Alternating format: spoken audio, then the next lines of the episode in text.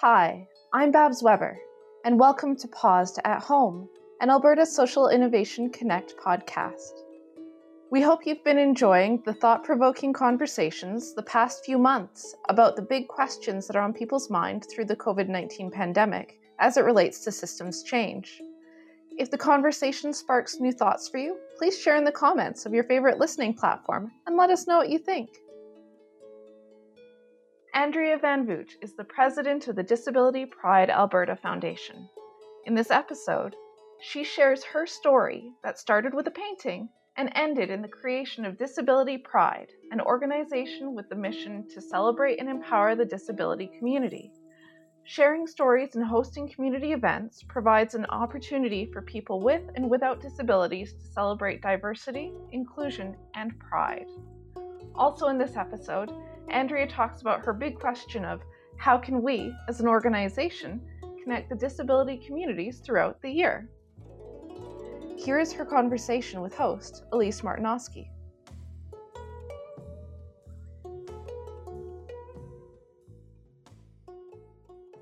Okay, wonderful. Thank you very much, Andrea, for being here today to record this podcast and share your insights on the big questions that you're sitting with right now throughout these times. So, to get started, could you tell me about yourself and what you do for work? So my name is Andrea. I'm the founder of an organization called Disability Pride Alberta Foundation, and we're an organization that connects and empowers the disability community. So our mission is to build communities and create connections through celebration, education, and empowerment. It's about celebrating diversity, inclusion, and everything that we have in common. Welcome. We're very lucky to have you here today on the show.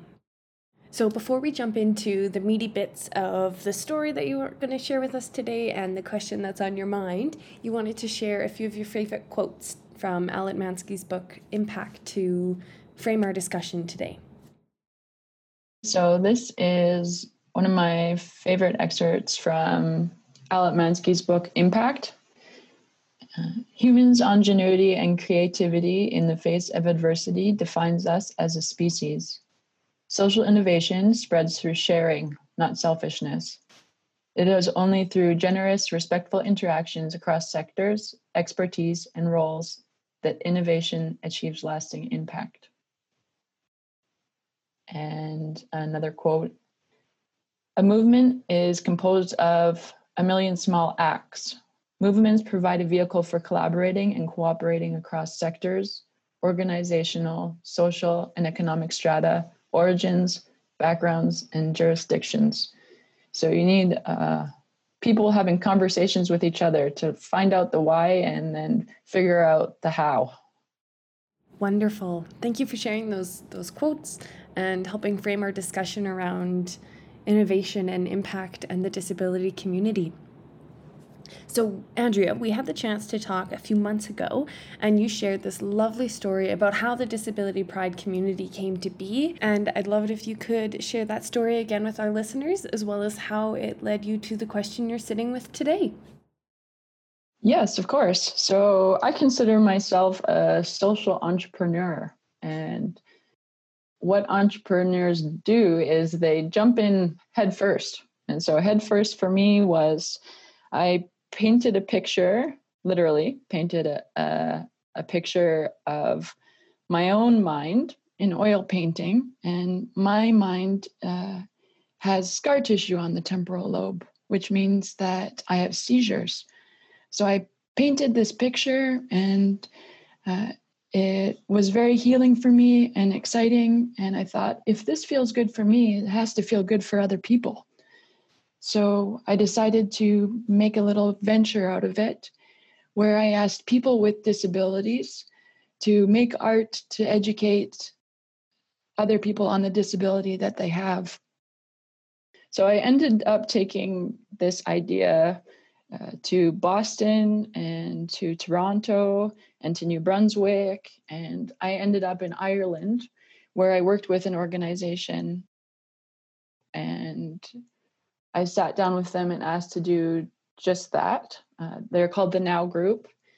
They're an organization that works with people that have autism and Asperger's. And so we made some paintings and talked about our disabilities and showed the art to one another. And I also showed a film there called Temple Grandin about a marvelous woman named Temple Grandin. It's played by Claire Danes in the movie. And I found that sharing that story in an artful way means something. It shares it in a different way of understanding than if you're just to look at the word autism and have the standard medical term for autism. So you watch this lovely movie and suddenly you get to jump inside the mind of someone with autism. And so I brought that idea back to Canada and started talking to people about sharing art and sharing disability through art. Then I went back to university and I was introduced to the Map the System Challenge. So I was going to Mount Royal University and they brought Map the System Challenge, where they ask students to look at a social issue and to dissect the issue without necessarily looking for the solution, but just to break down the problem. So the question that I asked is, why don't we teach kindergarten to grade 12 about disabilities? So I went to people with disabilities. I went to professionals within the disability community. I spoke with teachers. And the answer that I came to was that the disability community isn't loud enough. And we're not loud enough because we're not always united. Disability is a large umbrella. And so it's hard to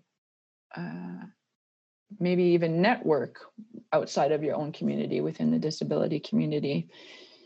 Within that process, another important part of being an entrepreneur is your network. So after I did the research for Map the System Challenge, each student stands in front of a body of people and talks about the project they did.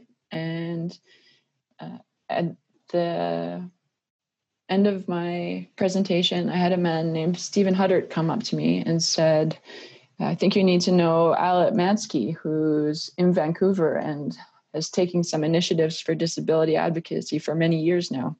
So that brought me to Vancouver, where I took part in the Disability Pride event in Vancouver. And I thought, this needs to happen in Calgary. So I came back to Calgary and I started growing my disability network. I looked throughout Alberta and I found the Disability Action Hall. So the Disability Action Hall is a group of people with disabilities and their allies. They get together, tell stories, make change. They've been having meetings and making change for over 20 years now. And they host Speak Out events. So I connected with the Disability Action Hall, did some organizing, and we were able to make the Disability Pride 2018 event take place. And so it was an evolution of making a piece of art to going across seas, connecting with the disability community, understanding other people's disability through the art they make, coming back to Calgary, working on a research project, and have it evolve into what I'm doing now, which is Disability Pride Alberta Foundation. The network continues to grow, the ideas continue to grow and continue to evolve. One of the adages within the disability community is nothing about us without us. So what that means to me is that I value the needs and the wants of the disability community. And that's why we had a meeting in January saying, do you want us and what do you want from us? And so the answer is yes, we do. We do want you, and what we want from you, we're still figuring out. And that's it. It's amazing. What an inspiring story.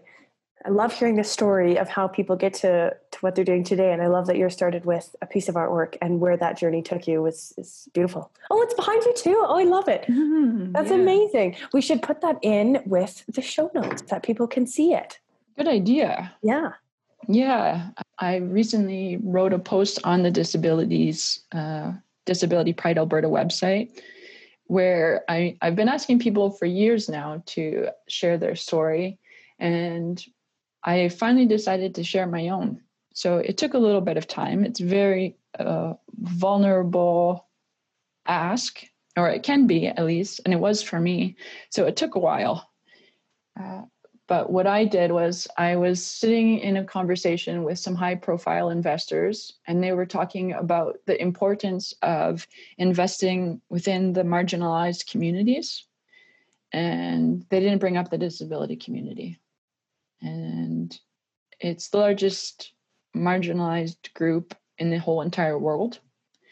1 in 5 Canadians have a disability, and it's one of the groups that anyone can become part of at any time in their life. And so the question I asked within my own piece of writing is, why aren't we seen as marginalized? And are we not seen as marginalized because not everyone is willing to associate with the word disability? There's some shame in the word. I think that's why it has been confusing for some people about disability pride. So putting those two words together, it's not often seen together. There might be LGBTQ+ pride, or women's pride, or Black pride, etc. But having pride is about releasing limits and about celebrating yourself. Pride's powerful, and we stand about it. We stand behind it, and we welcome people to join us. I'm not proud that I have seizures. I'm a disabled person affected by seizures, and I'm fantastic. And I wouldn't be who, not to toot my own horn, but I wouldn't be who I am without this disability. So we want people to talk about it, and we want to be seen as marginalized because we have our own trials and successes just for exactly that reason. Thank you so much for sharing that story with us. It's just as amazing hearing it a second time. I love what you said about how having pride is about releasing limits and celebrating yourself as who you are, and pride is powerful. So shifting gears now, what is the big question that you're sitting with today that you want to chat about?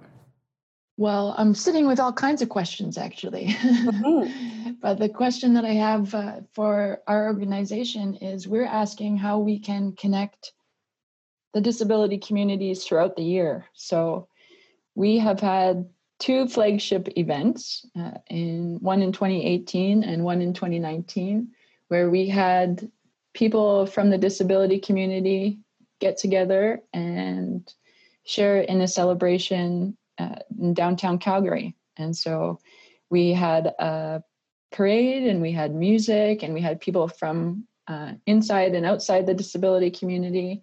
And so this year with COVID, the event was canceled. And so that brought up some new questions for us is, why are we having the parade, and what is it doing for the people?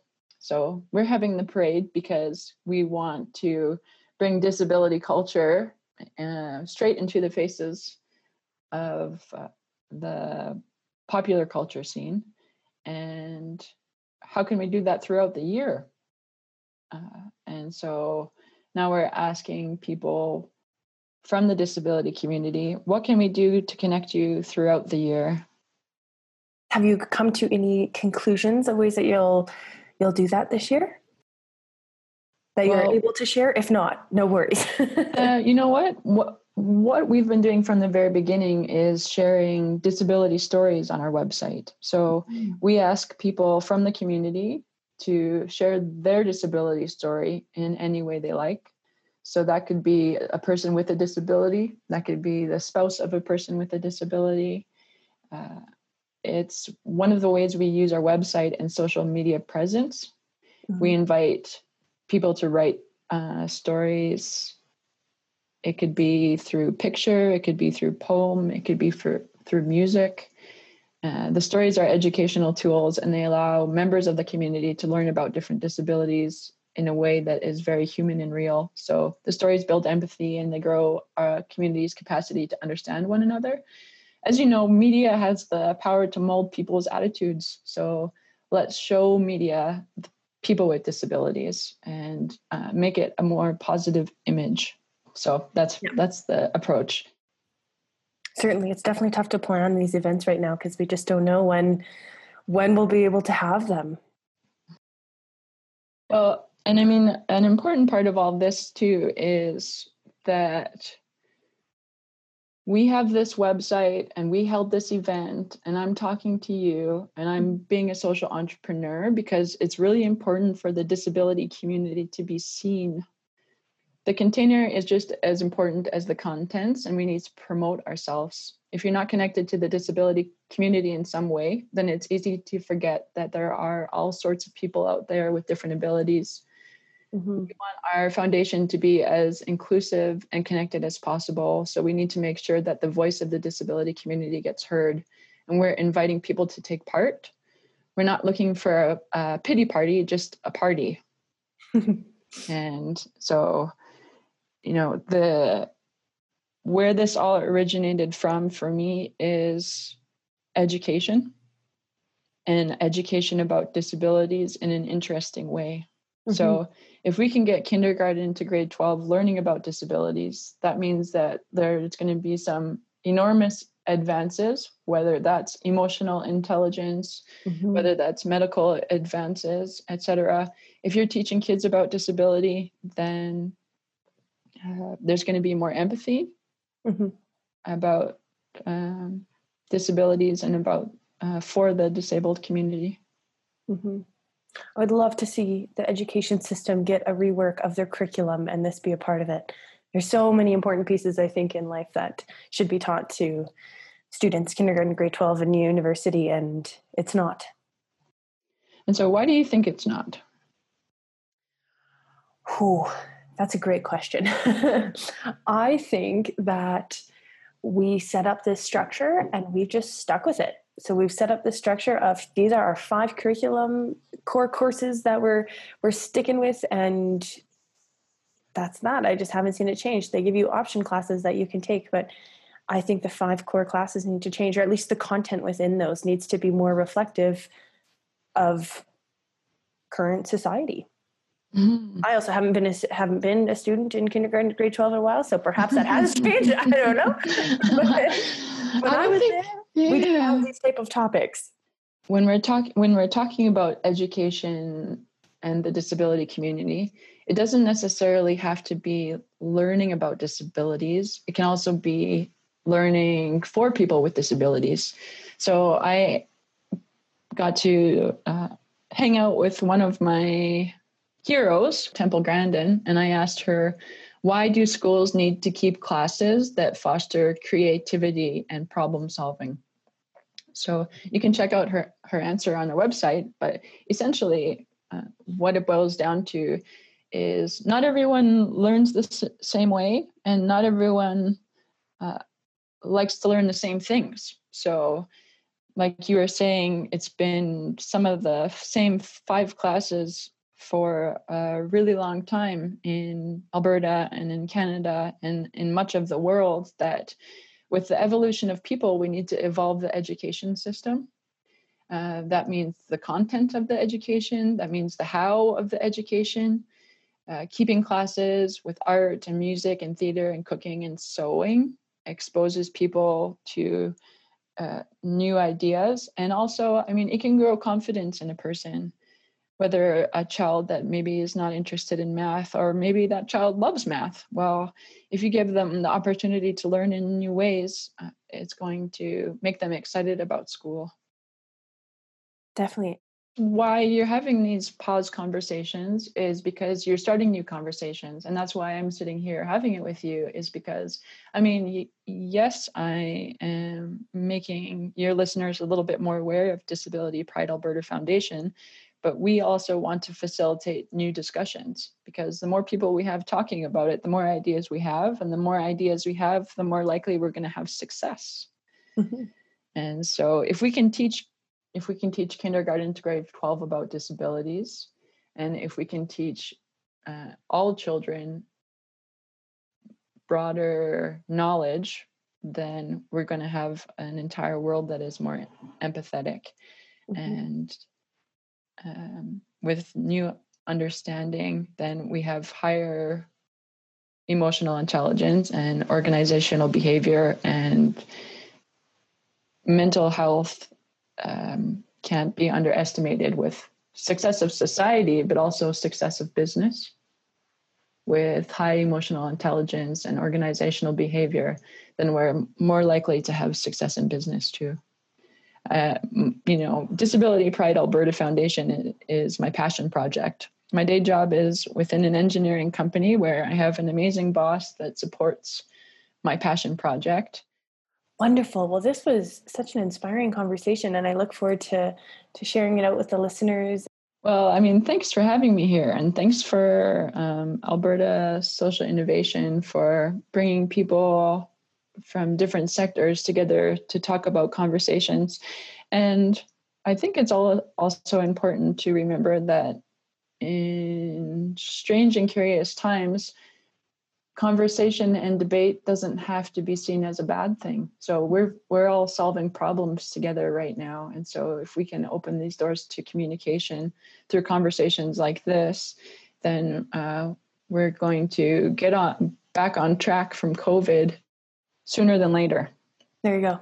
Yeah. When we communicate together, we're stronger together, because then we understand each other and can work together. And communication is such a key piece to so much of it. So I'm very, very thankful for you for communicating with me today and sharing your wisdom and having this conversation. It was lovely.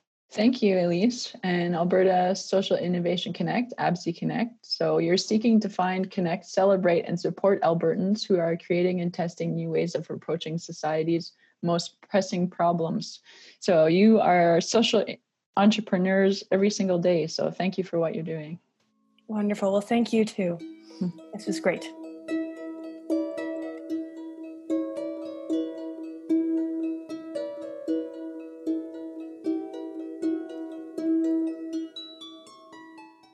Thanks for tuning in to this episode of Pause. In the spirit of reconciliation, we'd like to feature land acknowledgements recorded by students of the Virtual School Project, a cohort of folks building a new education model that incorporates Indigenous ways of knowing and creates new pathways to meet the Truth and Reconciliation Commission's calls to action. Today's land acknowledgement was shared by a student of the Virtual School Project who wishes to remain anonymous, so I, Elise, will do the reading of the land acknowledgement today. From a settler, I'd like to call attention to the territory we walk upon, Treaty 6, a treaty signed by about 50 nations from Alberta, Saskatchewan, and Manitoba, including the signatories Chief Poundmaker and Big Bear, both Plains Cree chiefs. Treaty 6 is home to sacred flora and fauna, significant paths and routes, and traditional meeting grounds to the Cree, Saulteaux, Blackfoot, Métis, Dene, and Nakota Sioux peoples, and countless others. We acknowledge all the many First Nations, Métis, and Inuit whose footsteps have marked these lands for centuries, as well as the pillaging that took place on this land, the wrongdoings and injustices done to them in very recent history that have carried forward into the present, and the new problems we've created. We also treat this as not only an acknowledgement, but an apology, if it will be accepted, and a promise to not just stop here with a statement, but to actively dismantle the structures and systems in place that continue to perpetrate and validate these injustices. Remember that, as long as the grass grows, as long as the sun shines, and as long as the river flows, this is treaty land. If you enjoyed this episode, please help us out by sharing it with a friend and rating us on your favorite listening platform. We'd also love to feature your big question on a future episode. For information on how to be a guest on the show, please visit absiconnect.ca and navigate to our Get Involved page. We'd like to thank our funding partner, the Suncor Energy Foundation, producer and editor Elise Martinowski of ABSI Connect, and theme music creator Eileen Aurora. I'm Babs Weber, and thanks for pausing with us.